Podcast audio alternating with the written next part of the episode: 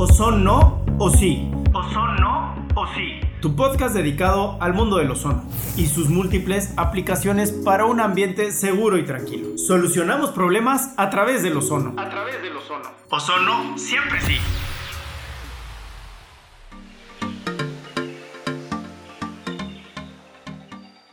Hola, ¿cómo están? Mi nombre es José Andrés Núñez y gracias por escucharnos. Es el quinto episodio de Ozono o Sí. Es un podcast que hemos venido creando con la intención de darle a conocer a la gente los usos del ozono, los beneficios y las formas de cómo sí poderlo utilizar de manera correcta. Le doy la bienvenida a mi equipo, Itzel, Rachel y Heriberto. ¿Cómo están? Hola, bien, gracias. Yo soy Itzel y les recuerdo que yo estoy a cargo de todo lo que tiene que ver con redes y medios digitales. Rachel López desde la Atenas de Cuba, aquí hoy con vecinos invasores. Hola, los saludo, Heriberto Torres. Llegamos a ustedes gracias a Fumigaciones Control 3.0. Control es tranquilidad. En este podcast vamos a estar escuchando qué, cómo se maneja una plaga, qué es un manejo integrado de plagas. Eh, vamos a saber eh, qué hacer en caso de encontrarnos uno de estos vecinos invasores en nuestras casas. Muchas veces nos llaman y nos preguntan, oye, tengo este problema, ¿qué me recomiendas? Acá en este podcast lo vas a poder escuchar. Bienvenidos. Empecemos con la pregunta más clara. ¿Qué es una plaga? Ok, Andrés. Una plaga es aquel, eh, ya sea insecto, mamífero eh, o a cualquier especie que altera, afecta o puede ser eh, un factor de transferencia de enfermedades, que puede dañar el hábitat, principalmente el hábitat urbano. Existen plagas en el, hábito, en el ámbito de la agricultura, y que su existencia puede ser continua en el tiempo, es decir, puede, puede haber lapsos eh, a lo largo del año en los que su población aumenta y está por encima del umbral de tolerancia. ¿Esto qué quiere decir? un mapache, un mapache, unidad, realmente es parte del hábitat, pero tener 20 mapaches que empiecen a hacer problemas, empiecen a, a, romper bolsas de la basura en un, en un residencial, ya empieza a generar una problemática. Por poner un ejemplo. Entonces, los mapaches son bonitos. Y están protegidos. De los roedores, de, de, las ratas, habla de las ratas. Ok, lo mismo, eh, un, pero es que ahí desde uno, ahí sí ya se vuelve una plaga, porque el roedor sí tiene la capacidad de transferir enfermedades eh, con heces, con eh, el orín, detona algunas situaciones para, este, para afectar. más adelante vamos a hablar, por ejemplo, de prestigio. Imagínate en un hotel, en un restaurante, en algún negocio que tiene roedores. Con que sea uno, se va para abajo el prestigio del negocio. Sí, hablamos, a ver, sí, prestigio y además, eh, en mi experiencia, si ves una rata, va a dejar crías. Las ratas entran, hacen un destrozo, deja crías y ahí te encargo. Y puede que regrese o ya no regrese la rata, no es forzoso. salirse y dejarte las crías y los ratones sí van a estar viviendo ahí y van a seguir. Y en algunas Entonces hay que detener ese problema a tiempo y de forma correcta en algunas referencias mencionan que los roedores son como, como el iceberg, solamente ves la punta, solamente cuando ves uno, dos, tres en casa o en, algún, en alguna ubicación, aguas, porque debajo y en la madriguera no sabes las sorpresas que te puedes encontrar. Como en la película de Ratatouille. Ah. Solo ven a la ratita y dispara al techo y son muchísimas. Exactamente, es muy correcto. Fíjense, hablando de roedores, eh, hace tiempo tuvimos la experiencia de, de ir a un lugar donde Nunca había visto tanto roedor punto, tanta rata junta, la verdad, jamás en la vida ni en las películas, no sé. Era tan común el, convivir con las ratas para la gente que estaba en ese, en ese hábitat que ya pasaban por las piernas, ya no se molestaban, ya no mordían a los seres humanos, ya no, porque encontraban comida, porque había una comunidad. Se les tuvo que dar un manejo, un control de la plaga no fue que entran los controladores de plaga y luego, luego erradican el problema. Hablamos de más de 60 visitas dos veces a la semana. Es decir, dos veces a la semana, 60 eventos hicimos. Van a haber durado, habría que hacer el, cálculo, no lo tengo, pero 6, 7, 8 meses. Y sí se logró controlar la plaga. Ahorita vamos a hablar de la... antes se manejaba mucho el tema del exterminio el fumigador, el exterminador, este, eh, ¿por qué ha cambiado estos conceptos? Sí, Andrés, mira, primeramente yo creo que tenemos que hablar de qué es manejo integrado de plagas, porque lo estuviste mencionando y seguramente la audiencia no está eh, relacionada con estos términos. El manejo integrado de plagas, o más conocido por MIP, es una estrategia que tiene como objetivo controlar enfermedades, malezas y plagas. Hablábamos al inicio de plagas.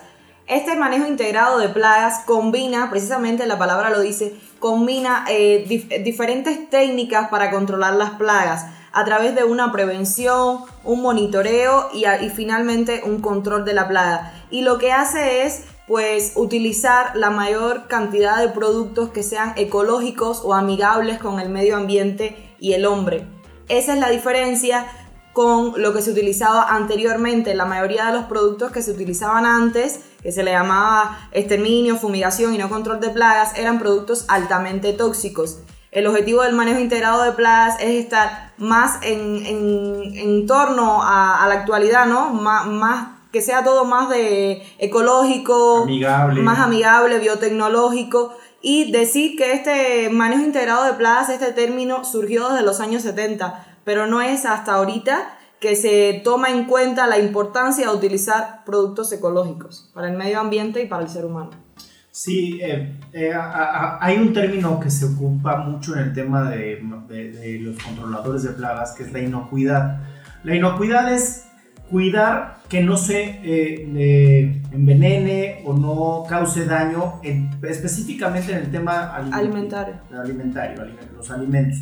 Si, un controlador de plagas entra y hace su trabajo con un producto altamente tóxico, puede llegar a envenenar la comida que luego vamos a consumir los seres humanos. Mucha gente nos pregunta de, oye, ¿Qué tengo que hacer? ¿Saco toda la comida? ¿Qué pasa si le cae? Oye, un restaurante, no debe de haber comida en, el... En el, la en el área que se va a hacer el, el, La verdad es que no por tema de higiene, pero si le llegara a caer este producto de los que sí están avalados, de los correctos, pasa un cierto tiempo y ya, ya no causa ningún efecto dañino en la comida. Lo, lo estaríamos platicando. Ok, Andrés. Eh, el MIP suena algo como muy técnico, suena como, como a, ah, pues es algo muy especializado.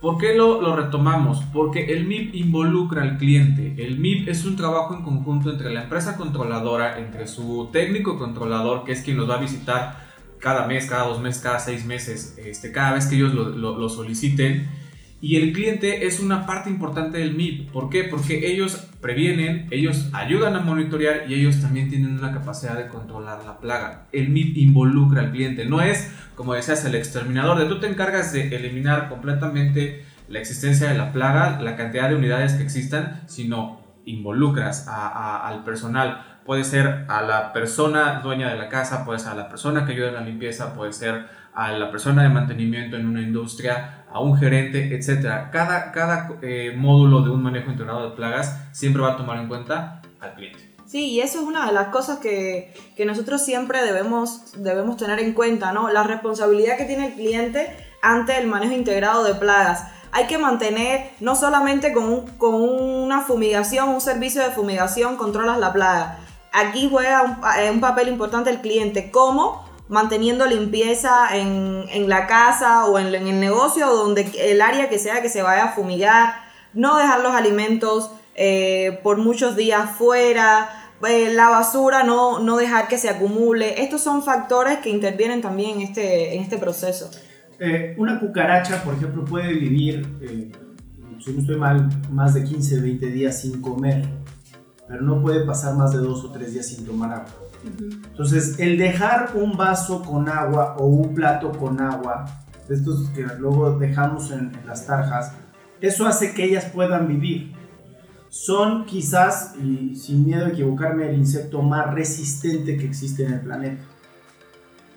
Se habla de que hay 200, 200 millones de insectos por persona en el planeta, nada más para que tengan una idea de la cantidad de insectos que te vas a encontrar en, tu vida. Nosotros llegamos también a su hábitat. Construimos casas, edificios, negocios dentro de su hábitat. No es común que vivan dentro de tu, de tu casa, no es común. ¿Quieres que no vivan? lleva un alto nivel de higiene, no dejes platos, no dejes comida, este, que, el entorno no sea atractivo para que ellos vivan ahí. Si vives cerca de una cocina económica, de algún bar, de algún restaurante, de algún mercado, vas a ser propenso, porque el, el ambiente, el entorno se da para que ellos quieran y van a estar cerca de tu casa. Se puede hacer un manejo integral de plagas para controlar la plaga. Oye, es que veniste hace 30 días y ya volví a tener la residualidad de los productos, lo correcto es decir, no dura más de 30 días. La COFEPRIS exige a los restaurantes o a la gente que les da un servicio de consumo de alimentos o bebidas cada 30 días a los establecimientos fumigar. ¿Puede llegar a durar un poquito más de días el producto, la residualidad del veneno? Sí. Puede, sí, pero debe de haber ciertos factores. La limpieza y el higiene es uno fundamental. El orden, que no esté todo tirado, también es fundamental. Te puede llegar a decir uno, oye, es que viniste a fumigar hace 15 días y vuelvo a tener problemas. Nos tocó eh, el tema en en una casa de habitación donde tuvieron un problema de chinches. Oigan, pues lo único que pedimos es que esté limpio y ordenado. Llegamos y no estaba ni limpio ni ordenado. Estaba muy lejos de estar eso.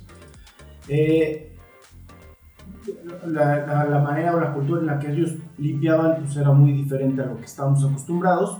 Si algo se caía, ponían un periódico. Y con eso limpiaban, para que más o menos se. Oigan, pues no podemos hacer este servicio, o sea, no es correcto. No, es que me urge, tengo chinches y todo. Pues no es correcto, pero pues vamos a hacer lo que está en nuestras manos. Y entramos, hicimos un trabajo, considero bastante completo. Y a, los, a la semana me dice, sigo teniendo problema, le digo, y lo seguirás teniendo. Si no limpias y ordenas, lo que estoy haciendo es fumigar la ropa Sobre que está en el sucio. piso. Exacto. O sea, limpia, ordena y vamos a fumigar donde realmente queremos que penetre el producto. Es un trabajo en conjunto con el cliente, definitivamente. No, sí. y es que precisamente también se recomienda la limpieza antes de los servicios de fumigación. ¿Por qué no después y por qué antes? Antes para mantener, por supuesto, el ambiente limpio y que pueda entrar el producto a todas las superficies con mayor facilidad. ¿Por qué no después? Pues porque le quitaríamos con los químicos de la limpieza, eh, le quitaríamos la residualidad del producto. Es correcto. Eh, le recordamos a la audiencia que estamos en el episodio Vecinos Invasores. A mí me gustaría hablarles un poquito de lo que he encontrado en los medios digitales acerca del tema que estamos tocando hoy. Algo que me parece importante eh, mencionar, ya que hemos estado hablando de lo que es el manejo integrado de plagas, es de qué se trata específicamente el manejo integrado de plagas. Eh, yo encontré el programa de calidad de los alimentos argentinos, eh, que es la Dirección Nacional de Alimentos. Ellos nos mencionan tres pasos que me parecen muy importantes considerar para hacer un buen trabajo. El primero es hacer el diagnóstico de las instalaciones, saber cuáles son los sectores de riesgo, dónde hay nidos, para saber, como decíamos, eh, dónde aplicar el producto correctamente para poder controlar la plaga. El segundo paso que ellos mencionaban es el monitoreo, que me parece que es el más importante de todos porque aquí se tiene que llevar un registro de qué productos se aplicaron, cómo se aplicaron, en dónde se aplicaron y qué tanto está funcionando hacia la plaga que estamos intentando controlar. Y así, por ejemplo, saber, como lo que comentaba Andrés, ¿no? Si me llamas a la semana y me estás diciendo todavía tengo el problema, bueno, con ese registro ya sé qué hice y cómo lo hice y así poder dar una respuesta de por qué todavía tienes la plaga. Y el paso 3 es el mantenimiento e higiene, que también ya lo tocábamos. Es muy importante que después del servicio, a lo mejor como dice Andrés, tenían la casa hecha un desastre antes del servicio. Y para el servicio arreglan, limpian y acomodan. Bueno, pues mantener todo eso para que la plaga no regrese. Y un dato que me pareció muy importante y encontré eh, fue acerca de una entrevista que le hicieron a Surendra Dara, un consultor especializado en el cultivo de fresas y hortalizas. Ella nos menciona que hay que preocuparse por usar el producto adecuado para el lugar en el que se va a realizar el control de la plaga. No es lo mismo realizarlo en una casa que en un cultivo. Ella nos habla pues mucho de los cultivos porque es su especialidad, pero ella dice que para las hortalizas hay que tener en cuenta el uso de bioplaguicidas, que son menos dañinos para la salud y todo lo que se va a comer la gente, por así decirlo. Eh, hay que preocuparse por el uso adecuado tener en cuenta el tiempo que nos va a llevar a aplicar el producto porque eso también va a afectar a la producción del producto. Tener en cuenta la rotación del producto que me parece muy importante saber qué producto se está aplicando para saber cómo hay que hacer la rotación hacia el siguiente producto. Y ella dice que un buen control integrado, integrado de plagas nos va a ayudar a reducir el uso de químicos que puedan dañar la salud de las personas. Muy buena información, Itzel, te lo agradezco mucho. Eh, quiero hablar con ustedes un poquito de también las dudas que más nos generan o cuando nos llaman, nos, nos preguntan es, eh, tengo una cucaracha. ¿Qué hago? Es que llegué y vi una cucaracha y tengo un problema. Sí, definitivamente tienes un problema. Quiero hablarte de Control 3.0. Control 3.0, la empresa dedicada a la fumigación, desinfección y fabricación de generadores de ozono. Nos especializamos en darte seguridad a través de nuestras soluciones, porque control es tranquilidad. Tranquilidad. Visita www.control3-mediocero.mx. Estamos ubicados en Puebla, México, y enviamos generadores a toda la República sin costo. Control 3.0. Control 3.0. Porque control es tranquilidad. Hay dos tipos de cucarachas principalmente. Estaríamos hablando de la americana, que es la, pequeñita, vamos a definirla como no mayor a una pulgada. Y la alemana, vamos a hablar de 3 pulgadas, la más fea, la que dicen es voladora. Si, tú, si tú te encuentras una alemana, una voladora, una fea, tienes un problema y habría que evaluar qué tan fuerte es tu problema. Pero a lo mejor tienes 2, 3, 10, 15 cucarachas por ahí. Y esas eh, suelen estar más en las cañerías y en un trabajo mecánico físico de las cañerías puede prevenir un poco más fácil, pero quiero llegar a, dónde vas con, con, las otras. En las otras me dicen, no, pero es que son las chiquitas. Tienes un problema. sí, tienes un problema. Si tienes una, dos, tienes 200. Lo que pasa es que no las ves porque están atrás del refrigerador, están en el motor del refrigerador, pueden estar dentro de la televisión, pueden estar dentro de la licuadora, todos los lugares oscuros o calientes donde ellas puedan estar habitando y estar generando eh, crías, porque qué rápido se están reproduciendo. Sí es un problema, hay que hacerle un manejo integral integrado de plagas, hay que irla a controlar. Hay formas, cuando tú contratas a profesionales, estarías eh, entendiendo que estas personas ya estudiaron qué productos son los correctos que hay que aplicar. Hay productos para cada cosa. Hay productos más tóxicos, hay mucho más amigables. ¿Cuál es la necesidad del cliente? Hay, hay productos que no huelen a nada y no porque no huelan no son potentes, son altamente potentes pero van pasando el tiempo y van agarrando más fuerza. Yo lo que le recomiendo a la gente es, deja tres días descansar el producto, no limpies con productos químicos por esas 72 horas. ¿A qué, a qué nos referimos con productos químicos? Eh, pinol, todos los desinfectantes que tienen el efecto contrario a, los insecticidas. Exactamente, todos, porque le vas a quitar vida y le vas a quedar, quitar poder al, de, fumigación. Eh, sí acérquense a, profesionales. Es una profesión quizás que muchos han querido incursionar y que, lo, y que lo han hecho, pero que no cuentan con la licencia y eso hace que pues, es que yo antes ponía un producto y, no, y no se han actualizado y se han dado cuenta que ese producto quizás ahorita ya no es correcto aplicarlo. Tú, Rachel, conoces temas de, o, temas de, este, de estos productos. Sí, exactamente, Andrés. Yo también sugiero a, a, las personas que nos están escuchando y también a los controladores de plagas eh, que hay que leer, es, es, importante leer las etiquetas de los productos que aplicamos. Es importante clasificar los productos. No por gusto, eh, hay aplicaciones urbanas y aplicaciones agrícolas. Las aplicaciones agrícolas son para los cultivos, para el campo y las aplicaciones urbanas es lo que hacemos comúnmente los controladores de plagas o, son los trabajos que más hacemos los controladores de plagas en la ciudad, en la urbe. Es importante esto, es importante leer los grados de toxicidad, aunque los productos tengan el mismo ingrediente activo, las aplicaciones, las dosis son diferentes, los grados de toxicidad son diferentes. No podemos aplicar un producto agrícola para chinches en una cama, para un señor mayor, para un anciano. Esto implica daños en la salud.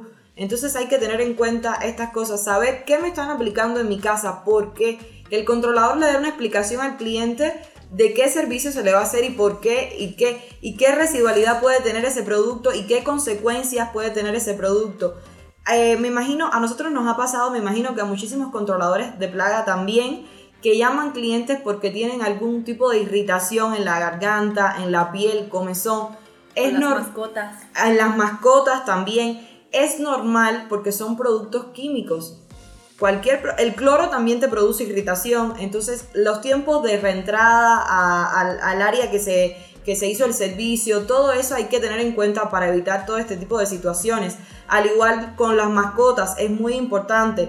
Todos amamos las mascotas. Es importante que si ponen cebaderos, que si colocan venenos para roedores, no tengan ningún peligro para las mascotas. No haya contactos ni para las mascotas ni para los niños también, por supuesto. Todas todos los seres vivos de sangre caliente es decir, el producto va a atacar a los de sangre fría. Oye, es que veniste a fumigar, pero sigo teniendo roedores. Son dos aplicaciones diferentes. Exactamente. Una es derratización, la otra es desinsectación. Sí, desinsectación. ¿Por qué el eh, fumigar no mata a los roedores? Por eso. son dos aplicaciones diferentes. También es importante que lo sepan.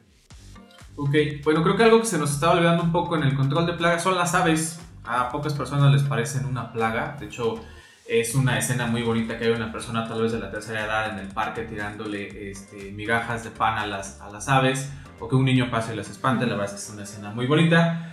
Pero desafortunadamente pueden llegar a generar algunas problemáticas porque hablábamos del umbral de existencia.